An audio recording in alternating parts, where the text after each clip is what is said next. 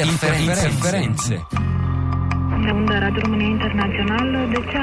È entrato Andrea Borgnino nel frattempo. Buongiorno Andrea. Buongiorno, buongiorno agli ascoltatori. E questa storia parte dalla guerra fredda, tra l'altro, Eh. quindi c'è il collegamento perfetto.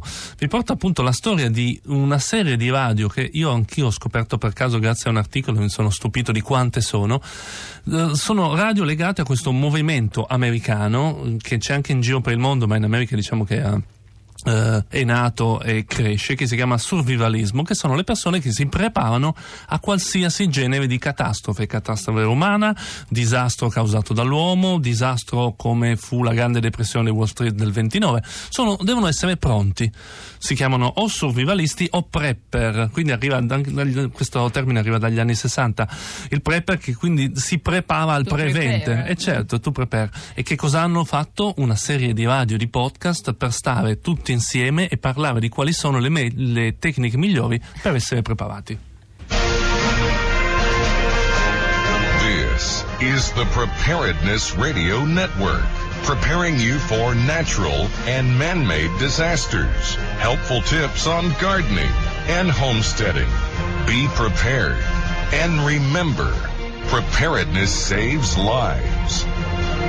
This is the Preparedness Radio Network.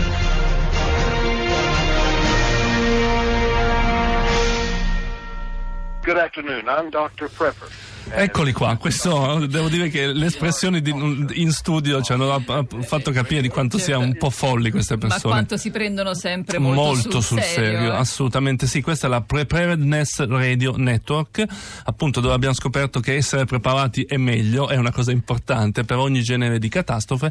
Sono una serie di puntate dove vengono affrontati degli argomenti molto specifici come, come purificare l'aria, che tipo, l'acqua, che tipo di sostanze, che tipo di cibo possiamo conservare in casa. per- consigli pratici. proprio. Assolutamente sì, sono consigli pratici. Non sono gli unici, ne ho scoperta anche un'altra e il genere è sempre quello, essere pronti veramente a tutto.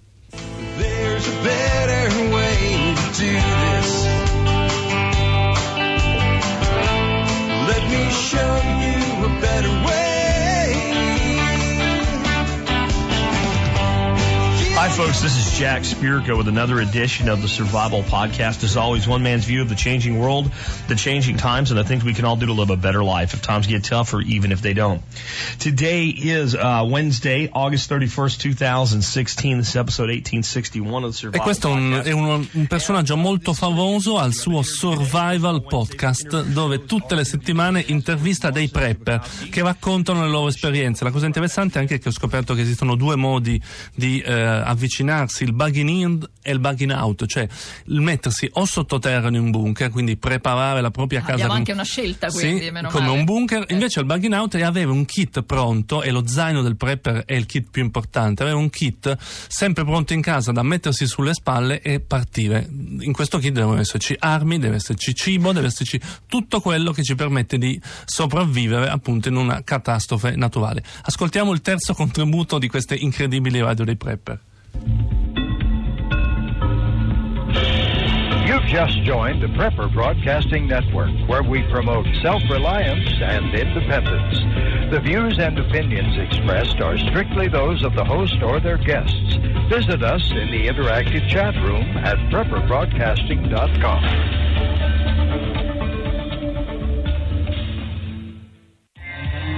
TheWonderMill.com, the best grain mills on the market, with the ability to mill several items that many E questo è un altro contributo. È interessante notare che tutto questo nasce in fondo a causa, tra virgolette, tra mo- con molte virgolette, del governo americano, che negli anni 50-60 aveva preparato una serie di comunicazioni governativa sul possibile attacco nucleare. Eravamo in piena guerra fredda.